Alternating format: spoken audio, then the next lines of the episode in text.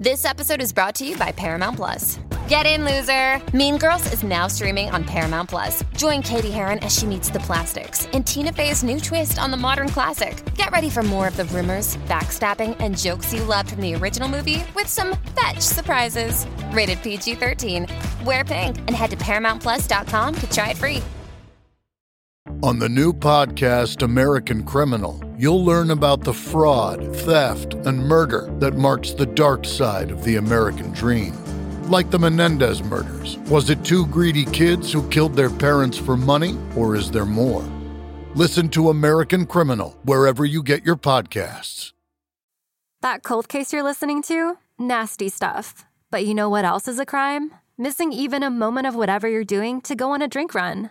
Luckily, there's Drizzly, the number one app for alcohol delivery. With Drizzly, you can compare prices on the biggest selection of beer, wine, and spirits, then get them delivered in under 60 minutes. So download the Drizzly app or go to drizzly.com. That's D R I Z L Y.com today. Songfacts podcast is sponsored by BetterHelp. We've been talking about it all year so far, and we are very appreciative to BetterHelp for sponsoring this show but it isn't something that I take lightly. Therapy, as you know by now, if you've been listening, has been in and out of my life, and I look at it as something that we all need to lean on every once in a while. We all get sick, we have physical ailments, and we have mental ailments, and there is absolutely no shame in getting those checked out and looked at by a professional. Because without a healthy mind, being truly happy and at peace is hard. And the good news is, and take it from me, guys, therapy works. But what is therapy exactly?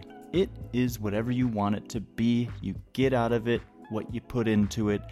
Maybe you're not feeling motivated, you'd just like some tools to help, or maybe you're feeling insecure at work, just not dealing well with stress. All these things can lead to needing to go and check in on some therapy.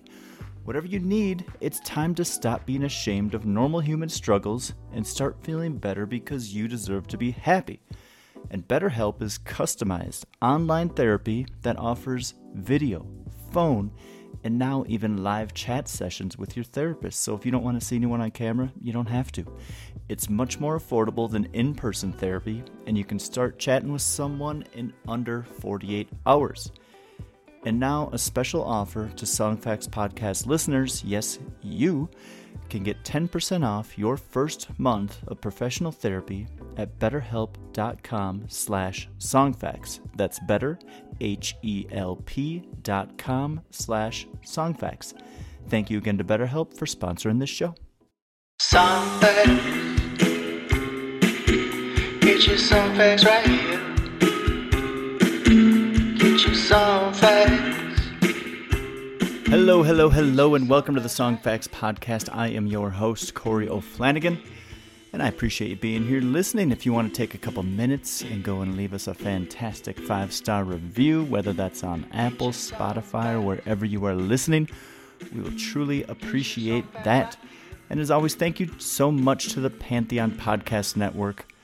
Just a great resource for all things music in the podcast world. Today on the show, we have Arthur Lizie, who has penned a new book coming out November 15th called Prince on Prince Interviews and Encounters. Yes, this is our Prince episode, and I'm so excited about it. Prince is one of those artists that I have loved as long as I can remember, but never truly learned much about his story. Through Arthur's book, I have discovered why Prince's relationship with the press had been on again, off again at best, and he truly has done an amazing job at keeping the mystique around his name.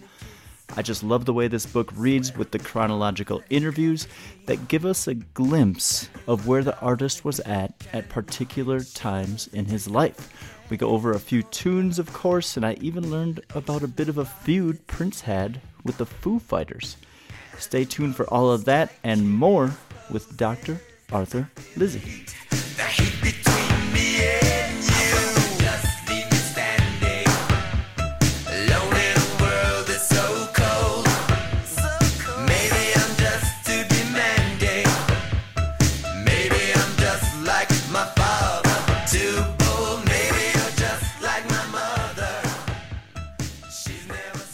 Arthur Lizie, thank you so much for coming on to the Songfacts podcast. I've just been since I, I was finally able to get started on your book uh late last week and I've just been absolutely devouring it. I'm I I think I really like the way that it it comes in bite-sized pieces and you get these little stories and then you kind of you kind of set up the next one and then it goes into it. And I don't know why it just seems to like fit the way that I like to read. Um but it, it's it's really well done and I think these interviews are so fascinating because I really I'm from I grew up outside of Minneapolis and like I know of Prince obviously I love his music but I just never really took the time to learn that much about him.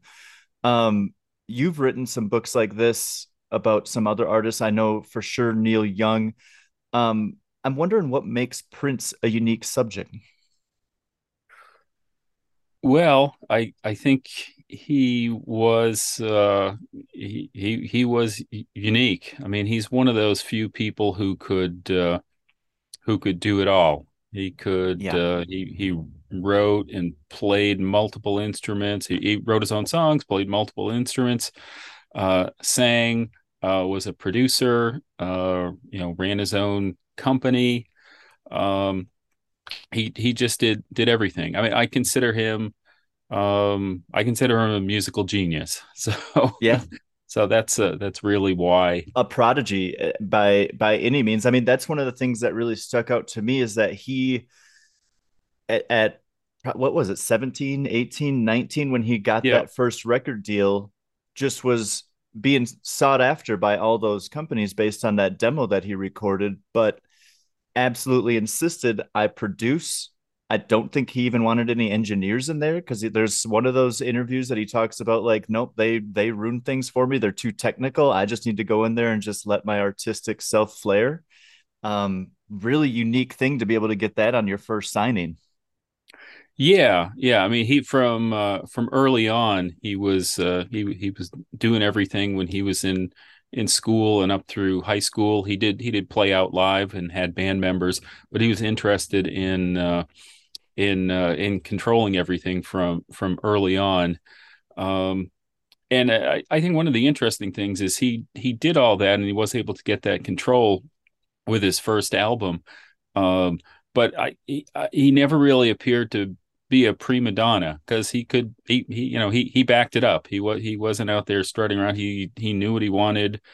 Um, and uh, and he was able to, uh, to, to to to get it done. I I don't think he came off as uh, seeming uh, uh, egotistical or uh, a devo. Not so much a diva, but a devo. right, a devo. Yeah um no that i found that to be fascinating. I mean the fact that like on that first album he pretty much did every instrument himself. I think one of the interviews recounts he said someone kept track and it was around 30 some different instruments that he played throughout that recording.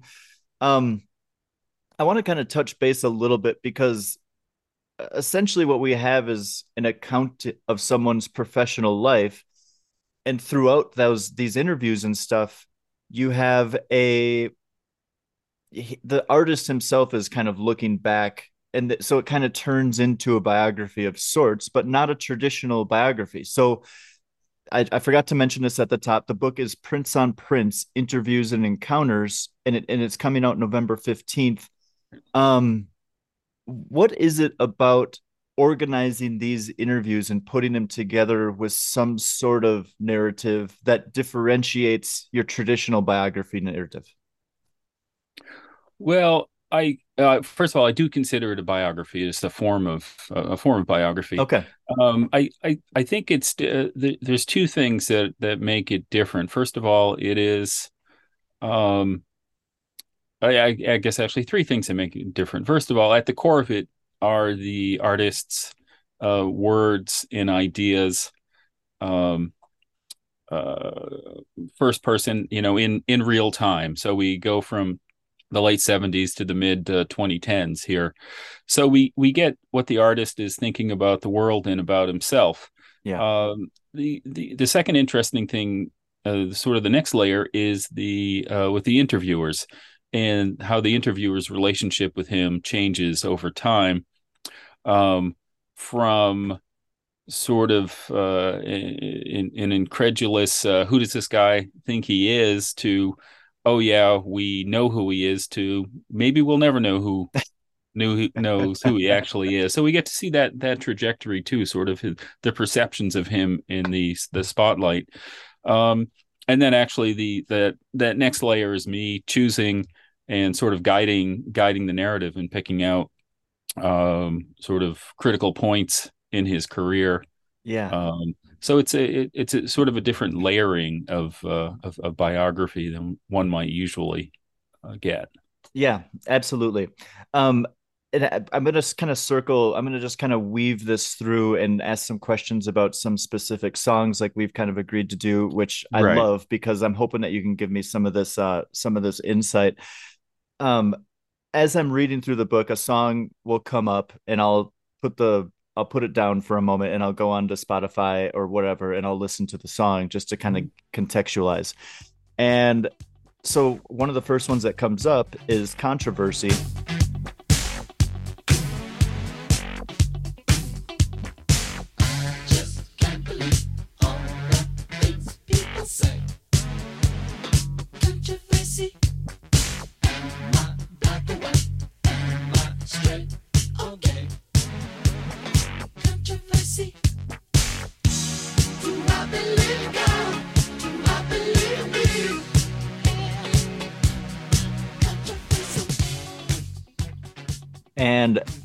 Hear the opening bits of this song, probably the first 20 to 30 seconds, I I hear the talking heads. That's just what I hear. I think that Prince is uniquely uh he's such a unique songwriter and just the sounds that he creates are so uniquely Prince, but I just for the first time kind of listening to him heard an influence from somewhere else. And he mentions that this song's beginnings were um, by him playing drums initially and coming up with the drum track first. And I'm wondering if there's anything else you could kind of tell us about this song.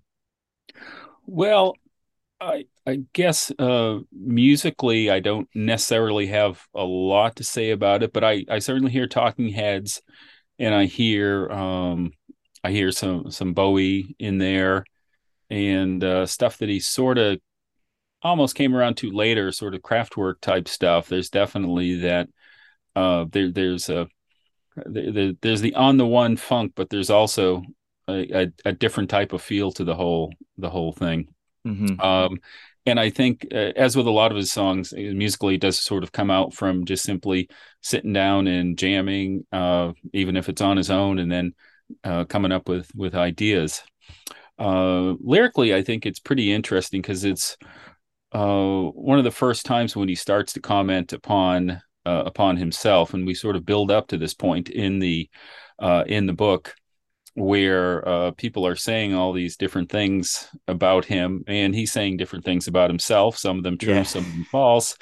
Um, and he sort of brings that all together in in controversy, where he's um, commenting on the the world at large, but also commenting on what people are thinking about uh, about him, um, and uh, slyly capitalizing on on all of that at the same time. Uh, just uh, and then and then mixing in uh, the Lord's Prayer at the end, you know, sort of Yeah, as a yeah. as a total curveball.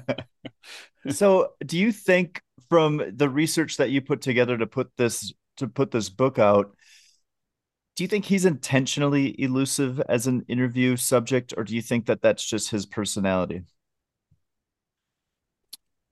I think it is a, at some point it, it it is initially his personality and it evolves into part of his persona. Um Okay. and as I say he uh, because he will strategically come out of the shell um especially later on sort of when he needs to correct the narrative or to sell something yeah um, he will uh, he'll he'll open up a bit, but he's very selective about what he what he opens up about.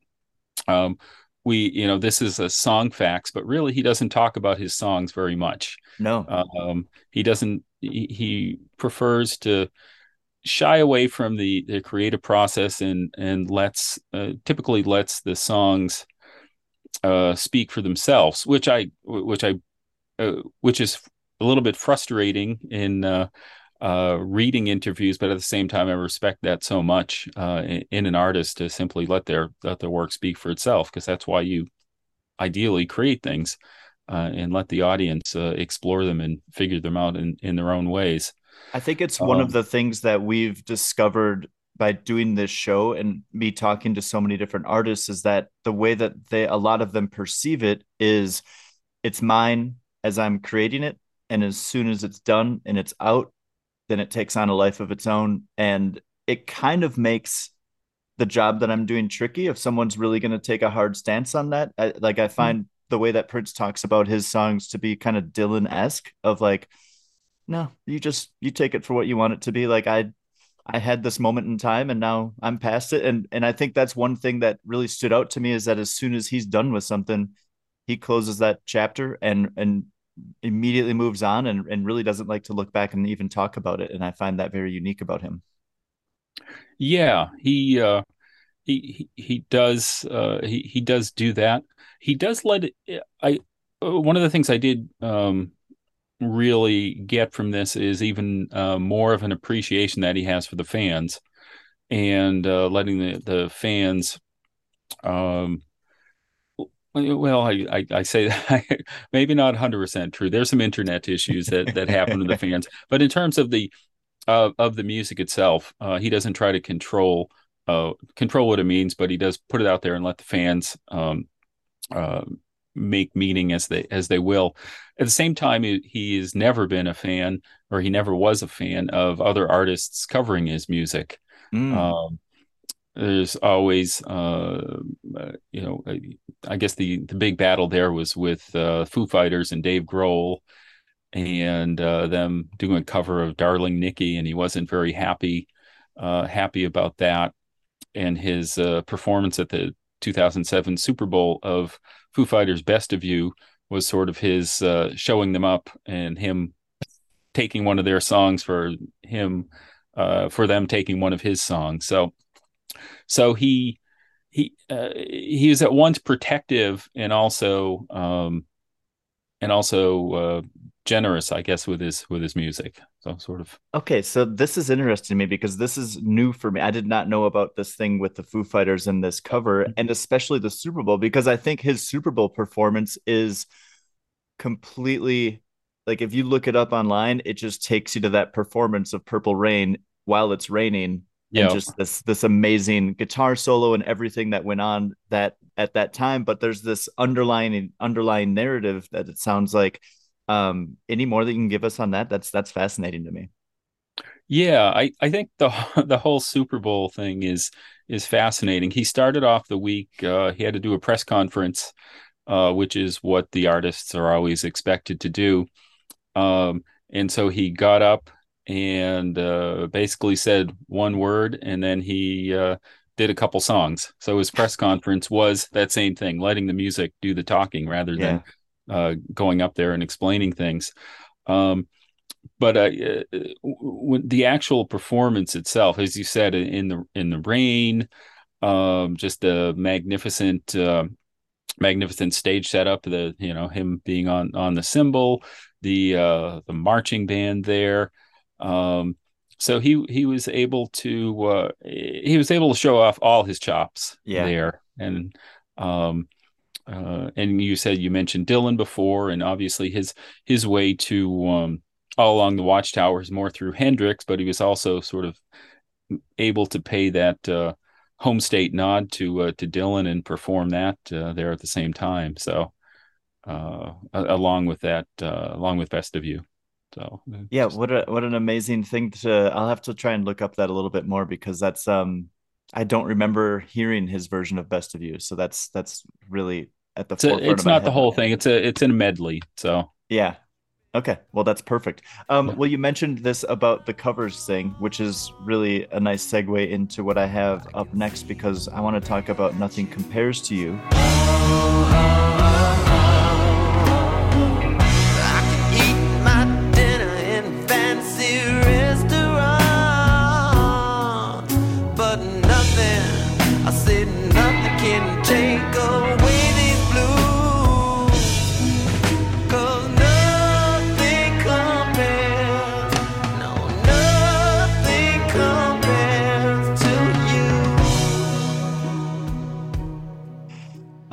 As kind of made most famous by Sinead O'Connor and more than likely her performance of it on Saturday Night Live.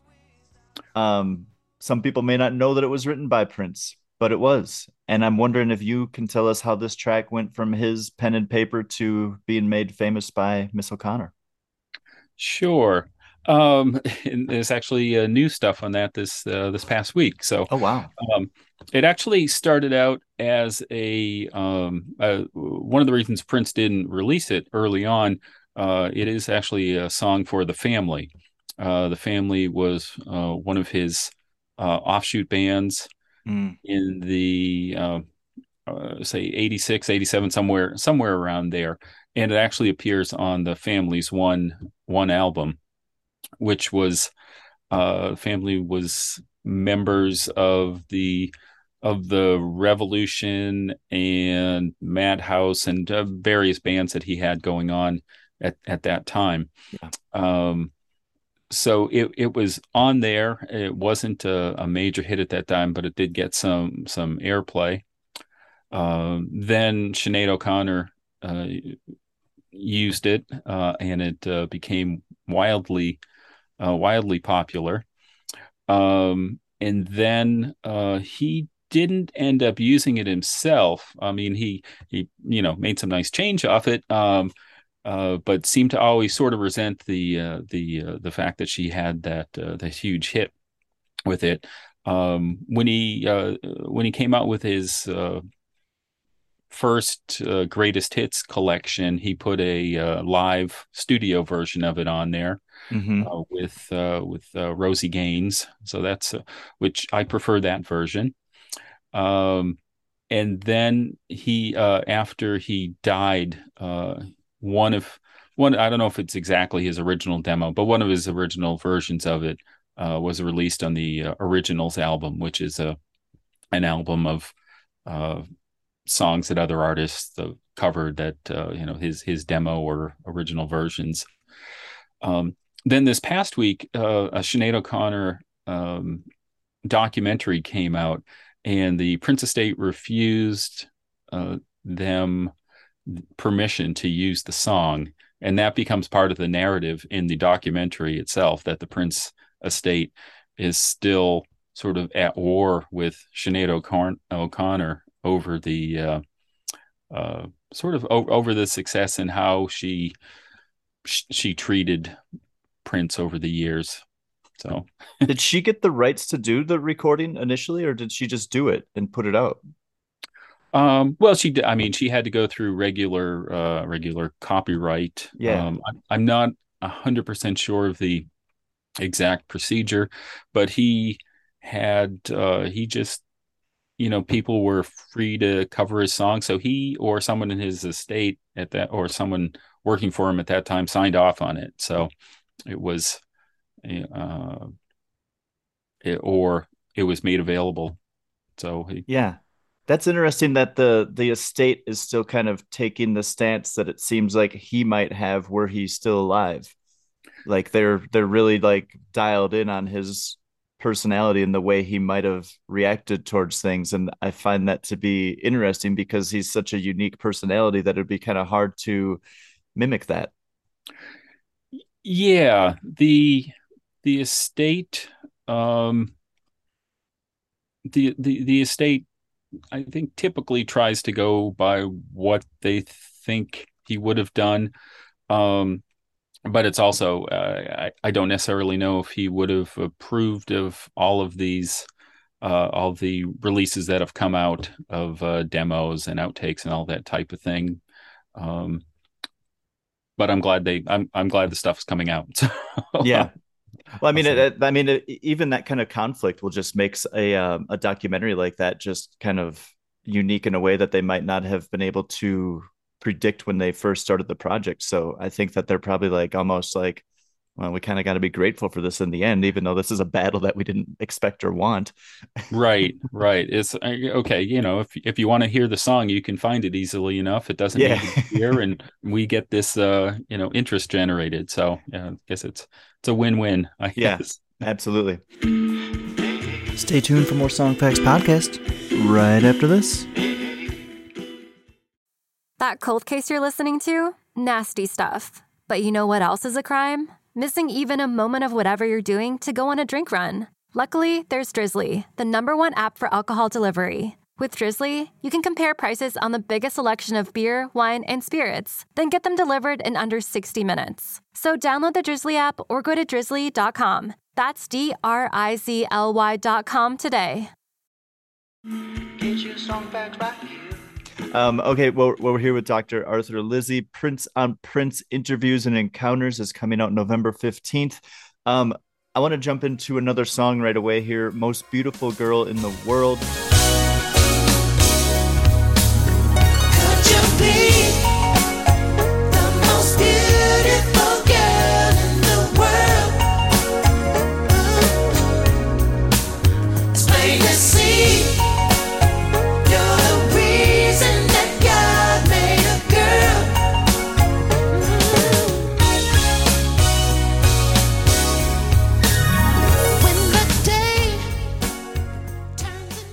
Think a lot of people are very familiar with this one.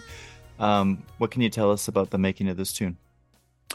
Um, it it comes at uh, an odd uh, an, an odd time. Uh, he really at, at this time um uh, uh, paint painted a little bit broadly because I'm I'm not going to get into the weeds about the uh, battles with Warner Brothers and if he's on the label this time or not.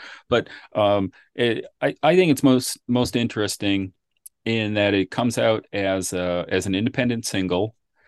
Um, so uh, it's his first number one in England. So it becomes this uh, this huge smash, and it's him showing that he can, um, you know, on his own. He doesn't need Warner Brothers. He doesn't need this major label support. He can go out there and find the resources. Has the song uh, ready to go, and he's uh, he's able to be hugely successful uh, on what is it's a, a catchy song, but I think in uh, you know I I, I wouldn't put it amongst his his best songs, but it's it's uh Yeah. it's, it's it, it, you know obviously very memorable, very catchy. What year are we Um, talking about? Uh, ninety four. I th- Okay. I think I think I have the the exact year correct there. Um, so spring ninety four. I think it may have actually come, it came out sometime around Valentine's Day. I I think. Yeah. Um, Yeah, so I did not realize that that was his first number one hit in England. There was a blurb in the book that had talked about, I think, was it in the mid 80s where he was doing um he was kind of touring Japan and Australia and he was getting pushback for not what was it? He's always kind of had this thing where people had this expectation that he was going to play to more African American audiences and maybe that was the pushback that he was getting at that time. Yeah, well, some of the um, uh, some of the pushback that he got, I think it started somewhat in during the the the Purple Rain era, and it moved on uh, after that. Uh, especially some of the band members actually were were complaining that he was he was catering to white audiences, and then as you said, he um, from from Lovesexy, so from about I want to say 1988 to 1993, uh, he didn't tour the United States at all. He was playing Hmm. in Japan. He's playing in Europe. So primarily playing to uh, playing to white audiences. So there was some of this perception that he had gotten away from uh, from his his roots. I guess is what it what it comes down to. Um, and uh, I- it, I mean, it was frustrating for me because that's when I really wanted to see him. So I wasn't able to see him during all that time um, until he came back around on the um, the Symbol tour in 1993.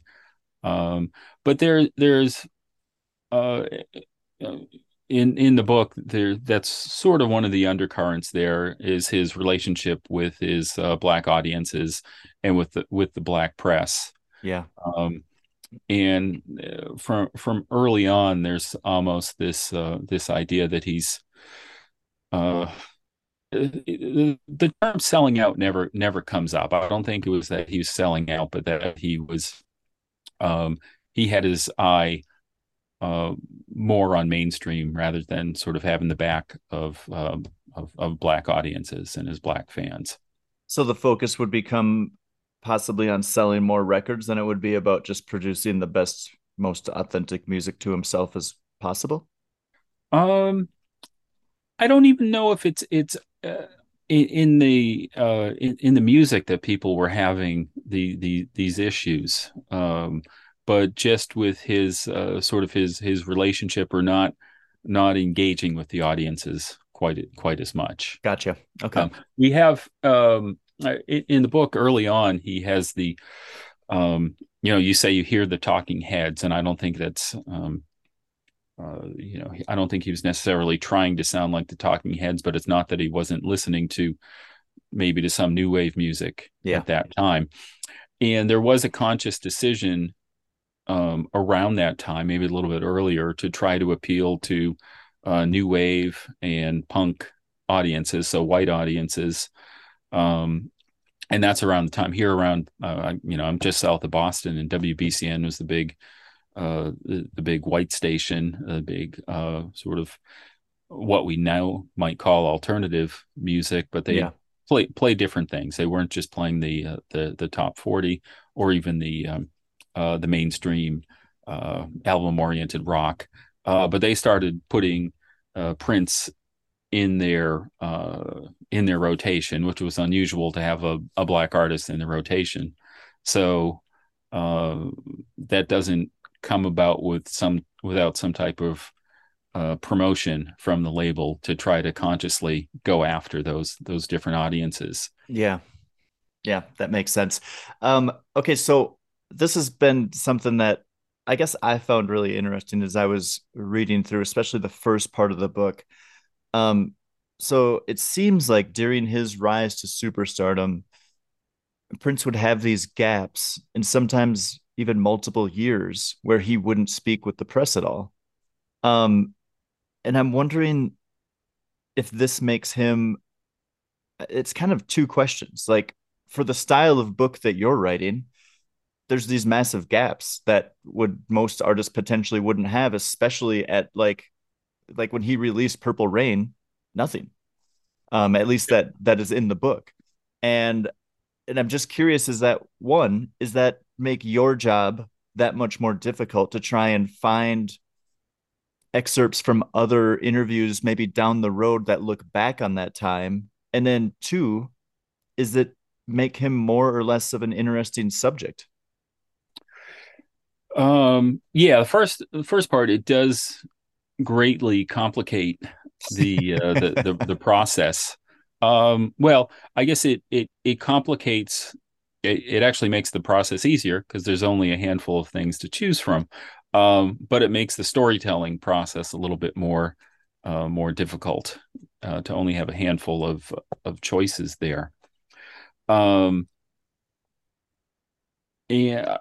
Now I totally spaced. What the, the second part of the question was? whether or not it kind of that that that fact that he's got Oh. these gaps it makes him more or less of an interesting subject Yeah, well, I I think it makes him uh more more of an interesting subject uh because um eh, just the the there's the allure of mystery. There's just mystery there. If he's not saying uh, what's happening, then what what is actually happening? Uh, Yeah. We don't necessarily know. Actually, we we we we come to find out that basically what he was doing during that time was working, uh, and he didn't have time to or didn't have the time or interest to do other things other than work. Yeah. And so that's that's what he's doing. He's either in the the studio or on the road or sometimes both at the, the same time. yeah Um, this I'll say this isn't unprecedented. The uh, this is my second book in this interviews and encounters series. First one is Neil Young, and uh, he did the same thing uh, for even a longer period of time. Where from um, about seventy three to early 80s he also it was just a handful of interviews he Hmm. um, he uh, he went off the grid also um, and uh, uh, they both did it for some some similar reasons um, they uh, they both experienced levels of stardom and success that uh, you know that would be hard to deal with and i Yeah. guess one of the ways to deal with is to simply shut off those areas of your life that you can't control. Um, and an interview is something that you can't necessarily control. Um, Yeah. You are, you know, you're at, at the behest of the the interviewer, and then after that, you're at the behest of um, how it's uh, how it's written up, and then how it's contextualized. So one of the ways you can gain some control is to simply stop playing the game, and both of them do that for for quite a r- while in response to just crazy success. Yeah. I'm, I, my brain immediately jumps to this idea of promotion. There's a, I think there's a well-known kind of quote within the film industry that actors are paid to promote, not necessarily to act, because Hmm. that's a chunk in time. You spend three months making the movie, then it goes off to editing. That maybe takes six months to a year or however long. And then upon the release, then they go and do these huge press junkets, world tours if it's a big enough movie. And like that's where it gets exhausting, repetitive. So they're paid to promote. Um, I'm wondering, and then I think the other side of that is another way to promote things is to create this mystery and this mystique Mhm. around it and not necessarily promote it. And it's interesting to look back at someone like Prince and be like, you had maybe your most massive rise to stardom while you were no longer doing any promotion. And I wonder if that was correlated with the mystique or if he would have been even bigger had he been out there promoting. I'm curious if you have any thoughts on that. Um, I I don't think he would have been been bigger. I mean, I I think he was about as big as you could you could get For sure. at that time. Uh, maybe his uh his success would have been prolonged in in some different ways. Maybe not Um, have ebbed or flowed as much, that kind of thing. Yeah, yeah. Uh, but but in, in general, uh, he also he just took that stance where what I'm going to be promoting, um, again, I don't I don't need to talk about this stuff. I'm just going to do it. So he, you know, during the Purple Rain tour, uh, he releases another album. And then we get another album on the heels of that, another album, then double album, and so um, again he was he was interested in working and he was interested in in talking to people through his music so um so the the the the, the mystique I, I there's the mystique of not talking to uh to uh interviewers but also he was trying to just simply talk directly to the fans Yeah. uh, with his music Yeah. and And I mean, one of the things that I think, even if you're just before me going in and, and reading this book, I, you know, I'd consider myself a surface level fan and also just like my knowledge of Prince was very surface level. Like I just kind Mhm. of got got these tidbits of memory, like Chappelle's show, the stuff on Chappelle's show is part of it Yeah. for me. And um and I'm wondering if he in the mid 80s, he's up there with Madonna, Michael Jackson. He's in that stratosphere. By like 1990 or so, he's no longer that. He kind of resurfaces a bit by coming out and changing his name to a symbol. Um, I think I was probably 10 or 11 when that happened, and I have a vivid memory of seeing that on MTV, and that was massive news. And I'm just curious if you think that his um his career arc was was just kind of based on this persona where he just I, I find it really unique that he was so high and had such a long career, but it didn't stay there all the time like a lot of these major artists do. I I guess I would in general say Feel free to push back on that too. well I guess I would broad I may get into trouble for this, but I would broadly say that his um the, the the moments where he's successful or sort of in the spotlight the most are the moments when uh he's producing the best music or at least releasing the best music. I won't Yeah. even say produce when he's releasing the best music. So I think there's a definite correlation there. Um if we talk about him sort of wearing out his his welcome, um, I think that hits that the, the first time that hits is with uh, Graffiti Bridge, where he had produced a string of you know like seven or eight years of some of the best albums ever ever created. Um and then he produced graffiti bridge which is sort of a mishmash of stuff that's great and stuff that i never really need to hear again. Um and that really started to put people off because at that same time he was doing that he was saying okay i don't i'm putting words in his mouth here but what i feel is that um, i don't need to go and and tour. I'm not going to tour on this instead i'm going to put a movie and people can just go see me in the movie and that'll be you know that they'll be happy with that. Yeah. um, but i know i tried to go see the movie when it came out and it wasn't playing around me. It wasn't playing other places. So I, I i think just not have uh, that sort of dropped him off a bit and he had to re um he had to rethink what what he was doing. Uh he pivots a bit at that point toward uh toward rap and uh hip hop and that that type of stuff and uh makes a, a string of really really good albums at that point. He's Mhm. back in the spotlight. He starts touring again. Um and then he pops up uh uh, you know he's consistently producing quality material till about 2010 um uh in the in the times that he pops up there are i think the times he's doing the best stuff. Uh musicology in 2004 Yeah.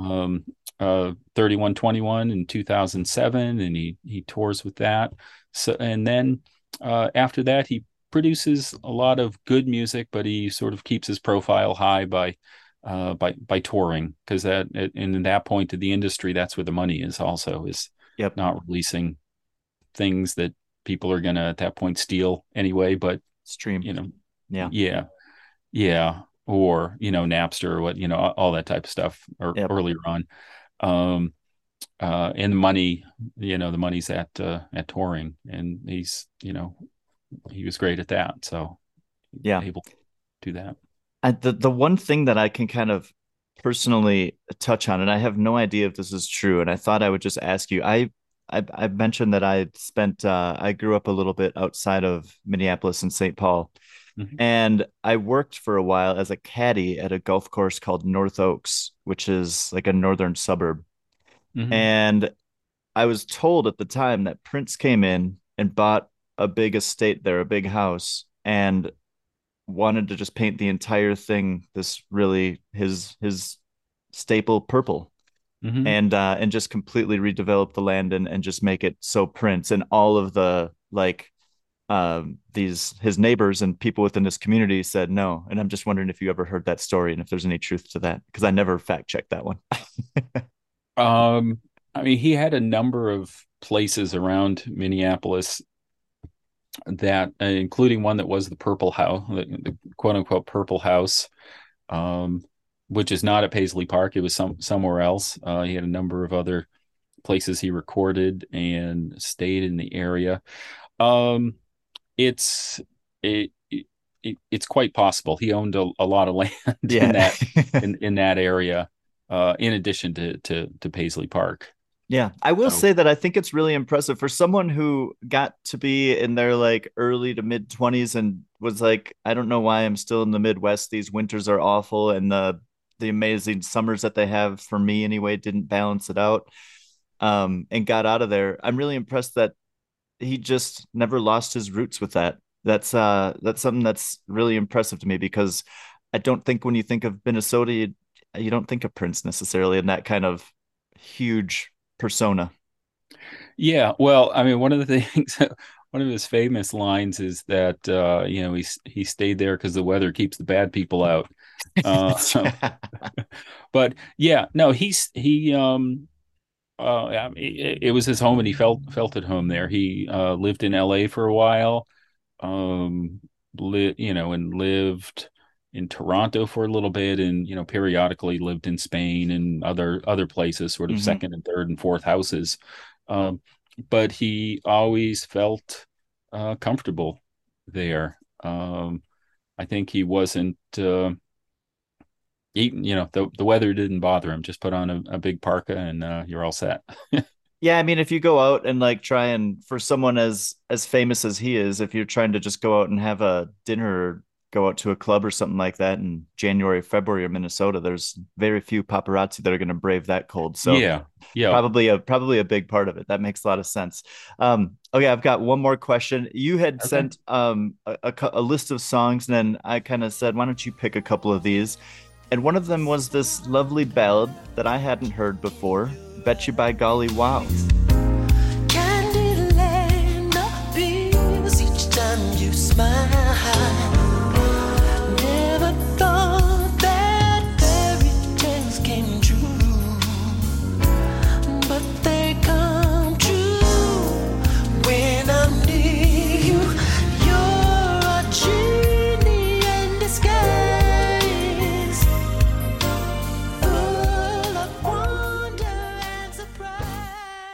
What can you tell us about Prince in terms of a, of a writer of love songs and ballads that uh, that this song I think really touches on? This kind of came out in the mid '90s. Yeah. Well, um, that song I put it on. That song's actually a cover of a Stylistics song. So Oh, okay. it's uh, so in um in uh, 1996 he releases Emancipation, which is his three album, uh, three hour three album uh, collection, where he uh, he he's finally free of of Warner Brothers and is doing uh, what he wants, how he wants. Hmm. Uh, it also marks the first time on uh, on record, at least, that he's uh, releasing covers.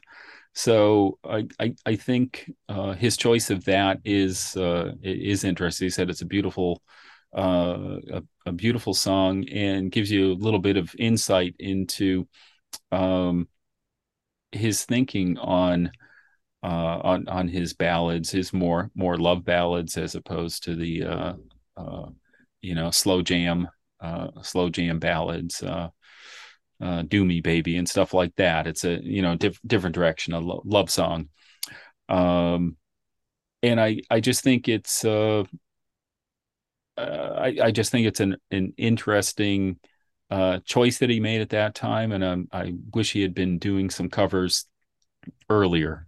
Also, I guess is what you- was he prevented from doing that, or did he just want to put out original material? Was Warner Brothers involved in that? Do you know? Um, he just wanted to put out um original material up up to that point. Um, there are probably some issues um with um mechanical rights and copyright and how much money he'd make writing a song and having it played as opposed to covering. So there's probably some of those considerations also. Uh, but Emancipation gave him the uh, the freedom to do what he wanted, and I think he decided he wasn't going to care about those uh, those those money issues in that way. Yeah. no, that makes a lot of sense. Uh, well, you know, I'm probably about three quarters of the way through. I'm absolutely loving it. I can't wait to finish it over this coming weekend. And um, and I just wanted to say thank you for putting it together. For uh, everyone listening, Prince on Prince interviews and encounters, and it's coming out November 15th to the masses. Thank you so much, Arthur Lizie. I really appreciate you and your time. All right, thank you. It's been fun. Thank you so much to Dr. Lizie for coming on and chatting with us all things Prince. What an amazing artist, an amazing human. May he rest in peace. Please go check out Dr. Lizie's book, Prince on Prince Interviews and Encounters, on November 15th. And as always, for the stories behind the songs, go to songfacts.com. Thank you.